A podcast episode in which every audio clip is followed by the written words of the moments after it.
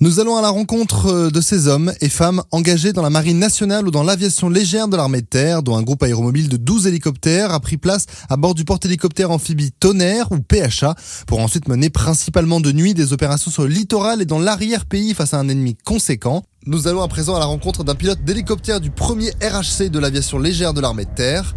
Bonjour, est-ce que vous pouvez vous présenter? Alors bonjour, je suis euh, donc le capitaine Samuel, je suis pilote d'hélicoptère au 1er régiment d'hélicoptères de combat de Falsbourg euh, sur hélicoptère Caïman.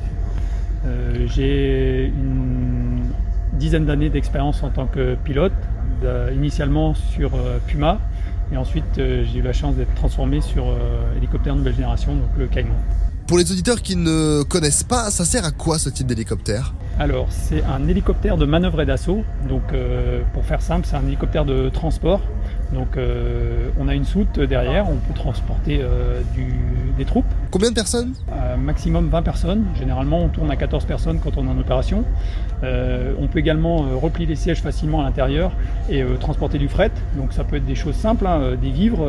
vous avez des troupes qui sont engagées au sol, ils ont besoin d'être ravitaillés euh, en nourriture, en eau, eh bien, on peut euh, leur ravitailler euh, ce type de choses. On peut également faire du transport de matériel mécanique. pareil, si vous avez des troupes engagées au sol, ils ont une crevaison sur un véhicule, s'ils arrivent fréquemment dans le désert salien, on va pouvoir leur amener des roues, un essieu, différentes, différentes pièces pour pouvoir assurer la maintenance de leur véhicule dans le désert.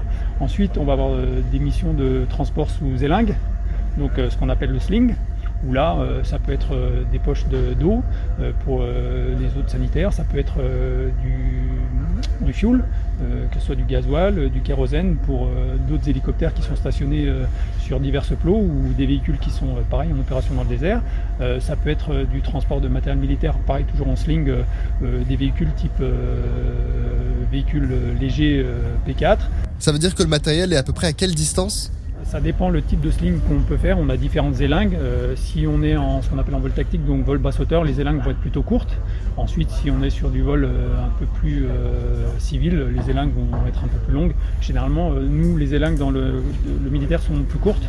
Dans le civil, ils utilisent des élingues qui vont faire 30-40 mètres parfois. Ça dépend des, missions. Je pense notamment à la mission là, quand il y a eu les inondations dans le sud de la France, où l'armée a apporté sa contribution pour aider les, sinistrés, où là, les élingues étaient un petit peu plus longues transporter euh, des, groupes électrogènes, euh, ça peut être euh, du mortier pour l'armée, enfin c'est toutes choses qui sont, qui sont transportables sous hélicoptère. Vous avez deux types de, charges, celles qui sont répertoriées pour nous, où là on a des procédures particulières à respecter, puis ensuite des charges qui ne le sont pas, où là on est obligé de demander des autorisations.